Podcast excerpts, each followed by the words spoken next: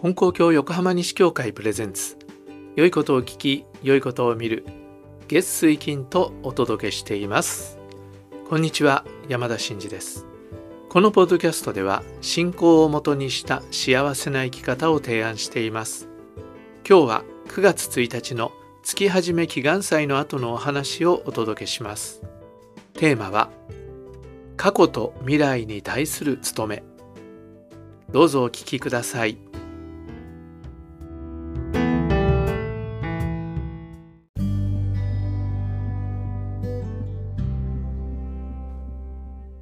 えー、それでは9月の月始め祈願祭のお話をさせていただきたいと思います。えー、今日は9月1日でありまして、えー、関東大震災のあった日ですよね。それで今年は特に100周年ということで、えー、いろいろなところで関東大震災100周年ということをね耳にすると思います。それで9月1日というのは防災の日になっていてその防災意識を高める日としてね、えー、毎年備えをするということで、えー、私たちもそのことに気をつけているわけですけれども、えー、同時にですねこの関東大震災っていうことを考えた時にこの震災を契機にして、え悲惨な虐殺事件が起こったということこれを忘れないように心に刻み直すそういう日にしなきゃいけないんだというふうにえ、思っています。えー、関東大震災でその大変な、えー、被害を被ったわけですがその地震の直後にですね、え政府が、え各地の警察署に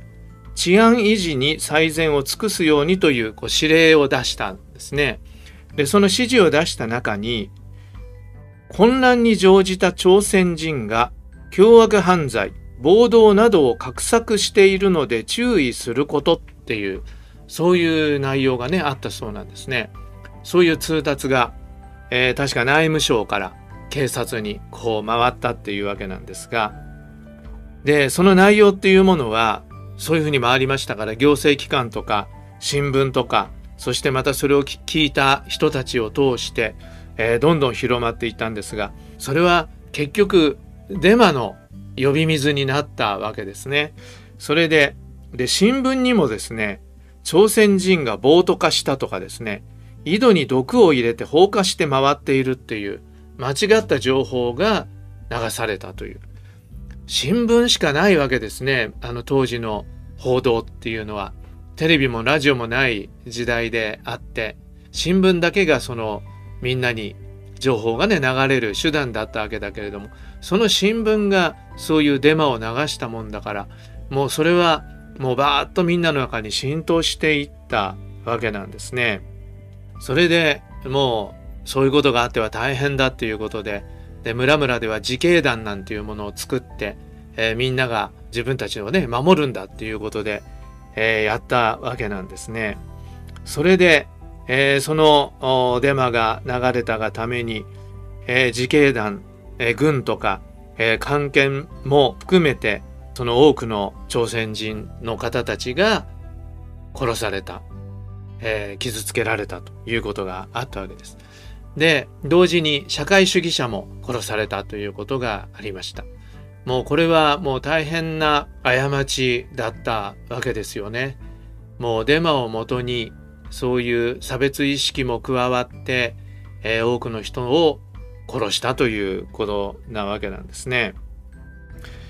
でその時に朝鮮は日本の植民地になっていましたし大勢の人が日本に来ていたわけだけれどもそういう暴動を起こすっていうようなことが信憑性を持つ陰には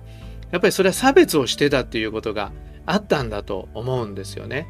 だから彼らは暴動を起こしかねないんだっていうそういう思いがおそらくその、えー、心の中にあったんだと思うわけですけれども。でその時にその日本人と朝鮮人は見た目ではわからないわけですからどうやって、えー、それを判別するかっていうようなことで皆さんもね聞いたことがあると思いますけれども「えー、君が代」をね歌わせたりとかあと韓国語と日本語との発音の違いがある。それが分かるようなことをこう言わせたりとかっていうようなことで、判別したっていうんですね。それで、えー、その結果多くの朝鮮の方が亡くなったわけですけれども同時に間違われた中国人の方たちも殺されたりあと地方出身者の方たちですよね、えー、殺されたり。それとねもうこれはもうほんとひどいと思うけども聴覚障害のある方たちがね大勢、えー、暴行を受けた命を落とした方もあるということのようなんですね。で正確な犠牲者数っていうのは未だに不明だそうででまあこれはもう分かることはないんでしょうけれどももうそれはもう、えー、大変な数で数千名とか学者さんが数えて6,000 6,000名というようなね数が出てる大変な数の方たちが命を奪われたということがあったんです。でこの横浜でも大変多かったんですね。神奈川区なんかでも大勢の方が殺されていましてでまあ僕の祖父とかね祖母とかはそこに近くに住んでたわけだけれどもどういうことを、ね、だったかなどういうふうに、えー、それを感じていたかなというようなことはねもう今となっては知る由もないんですが、えー、そういうことが、横浜でもあったということなんですね。でもこう中にはですねデマに惑わされることなく正しいことをね行っていた方たちもあったということで例えば鶴見警察の警察署長さんはもう自分の命を懸けて朝鮮の人たちをね盾になって守ったっていうようなこともあったとかですねもう一緒に働いてた仲間としてもう村を挙げて自警団の人たちから、えー、かくまって守ってあげたとかですねあと一緒に働いてた工場のその社長さんがもう押し入れに隠してかくまって守ったとかですねそういう話もたくさん残っているみたいなんですね。まあそういうこともあったということなんですが、えー、震災の時にそういう虐殺事件が起こったということなんです。それでまあそのこともいろいろおそらく、えー、マスメディアでも今回取り上げられていることと思いますけどもおととい NHK の「クローズアップ現代」っていうのをねやっててご覧になりましたかね？なった方ありますかね？それでですね映画監督の森達也さんをね取り上げてたんです。でこの森さんはあのこの時に起きた福田村事件という事件があったんだけれどもその事件をテーマにした映画を撮ってどうもね今日から公開されてるみたいなんです。えー、でそれに関わるお話をしておられたんですが福田村事件というのはどういう事件だったかっていうとえー、千葉県の、えー、今の野田市にあたるところらしいんですけれども福田村というところがあって、えー、そこにですね香川県から来た薬売りの行商の人たちがいたと。で当時のことですから方言っていうのはもう外国語のようにね聞こえるわけですよね。今はねだいぶ平均化されたりいろいろなもので方言を耳にしますからあれですけれどもそれでめったに聞かない讃岐弁を喋ってるっていうことでそれでこれは朝鮮人じゃないかというふうに言われてですねそれで、えー、9人の方もう幼い子供からお腹の大きな女性も含めて、えー、虐殺されるという事件があったということなんですね。でそのクローズアップ現代の中でえー、この監督の森さんがインタビューされてた時に喋ってたことが非常にいいお話をねなさってたんですけれどもこの方いろいろな世界中の虐殺と言われることが行われた場所にこう足を運んでいかれるそうなんですね。えー、例えばカンボジアのね、えー、キリングフィールドだとか、えー、アウシュビッツだとかそういうところに行かれた。でその時にねいつも思うこととして言われたことはその虐殺に関わった人たちその人たちは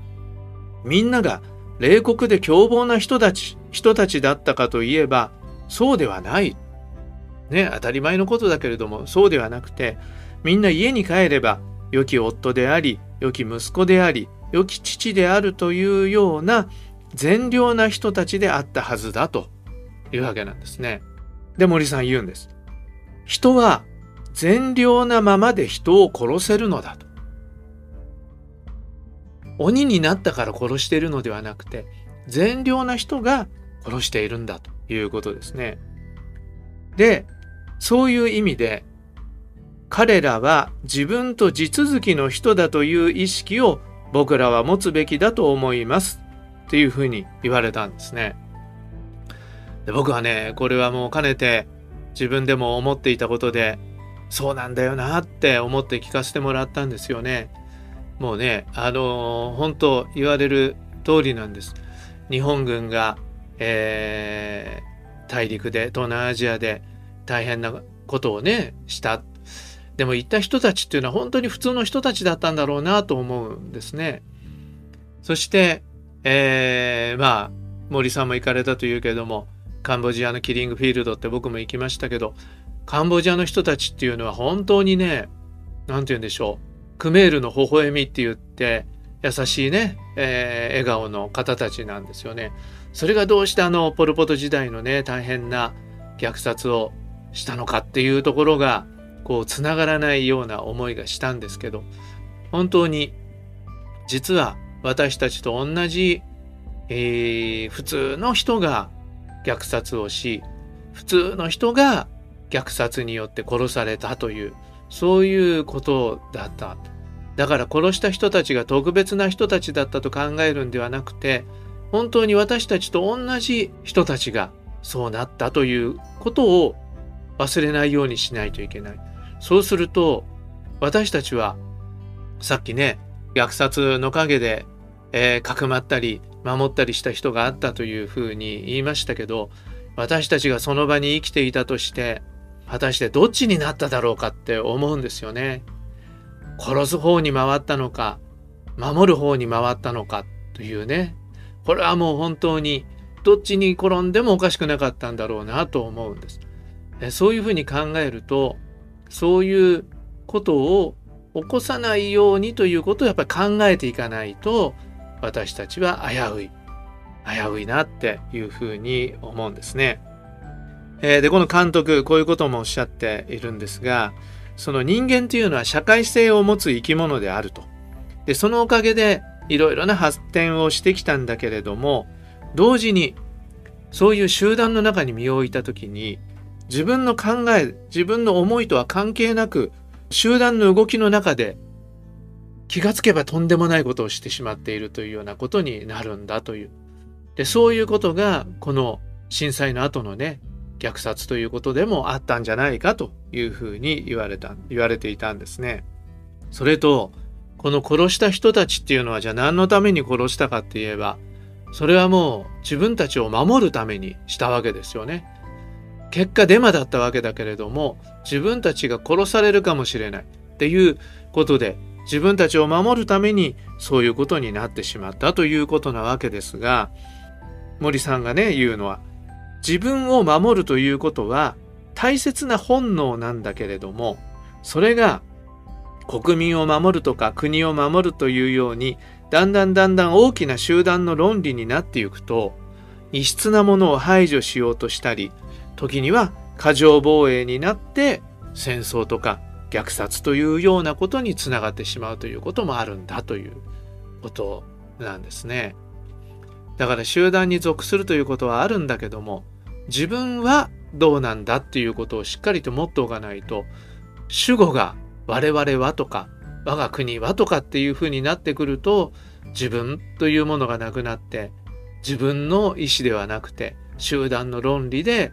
過ちを犯すということになっていきかねないんだっていうことをまあおっしゃっていたんですね。えー、それとですね、えー、近頃日本のいわゆる負の歴史というようなものを隠したり改ざんする動きがあるんですね。戦争の時に、えー、侵略をしたというようなことも、えー、美化したり、えー、なかったことにしたりいうような動きがいろんなところであります。で今回この100周年にあたってもこの虐殺事件についても何かね知らん顔をしようとするようなそういう動きが政治家の中にもあることがね報道されてもいましたけれどもそういうなんか、えー、負の歴史を打ち消したりするっていうことについて森さんはねこういうふうに言われてたんですね。人間っていうのは失敗とか挫折とかそういうものを通して成長するものなのだと。辛いことがあったり失敗したりっていうようなことを通して学習して成長していくということですよね。でもし成功体験しか記憶にない人がいたとしたらそれは人間として成熟しないことになるだろうと。で国というのも同じことではないでしょうかというんですね。だから自分たちの歴史の中で自分たちの国が失敗を犯したとすればその失敗を学ぶことが大事なんだと。歴史というのは失敗を学ぶためにあるんだというふうに考えなきゃいけないっていうことを言われてたんですね。でそういうふうに失敗っていうものをこう見ていった時にねなぜこの国はこんな失敗をしてしまったのかなんで自分たちはこんな過ちをしてしまったのか。それを学ぶということですね。でそのことから目を背けてしまったら社会も国も成熟しないでしょうし非常に尊大な嫌な国になる。というかもうなっているかもしれない。っていうふうにね森さんは言ってられたんだけれども。本当に今ねそういうことが、え、心配されるような状態にあるなと思うんですね、え、改めて私たちは同じ過ちをね繰り返さないように歴史から学んでいくということが必要なことだなというふうにこのインタビューを聞いて私も思いましたそれでですねまあ新人のお話になるわけですけどその神様はまた教祖様は人は皆神の氏子とおっしゃったんですね。人は皆神の氏子。皆ですから。もうそれはあの例外がないんですね。この地球上に何十億の人がいるとして一人も例外なく残らずみんな神の氏子であると。みんな神様の可愛い可愛いい子供であるというふうにね教えてくださっているんですね。だから人が殺されるというようなことが起こっている時それは戦争であったとしても、え事件であったとしてもそれはもう全て過ちであるというふうにね私たちは見ていかなきゃいけないんですね。それをいろんな理由をつけたり、えー、いろいろな、えー、理屈でそれを美化したりっていうようなこともありますけれどもでも神の氏子が殺されるということそれはもう過ちであると過ちであると捉えた上でそのようなことを起こさないようにするためにどうしたらいいのかということを私たちは考えていかないと思うんですね。ところが許される人殺しがあったり、えー、良いことである人殺しがあったりというようなことを言い出すと、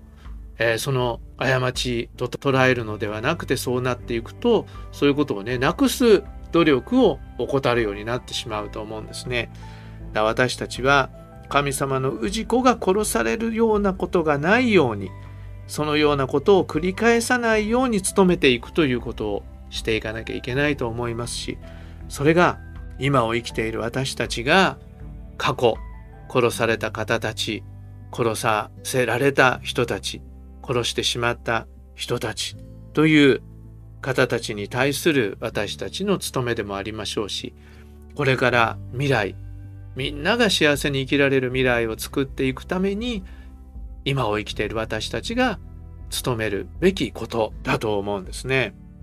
えー、改めて、えー、そのことをよくよく思いをしっかりと自分の中にね、えー、持たせてもらいたいなと思います。え今日関東大震災から100年というその記念日にあたるわけですけれども、え地震に備えるということだけではなくて、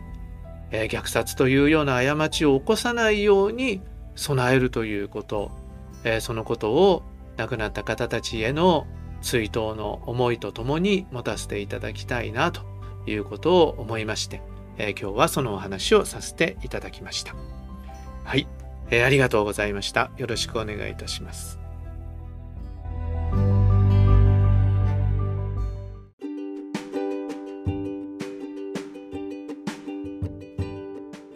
最後までお聴きくださりありがとうございました。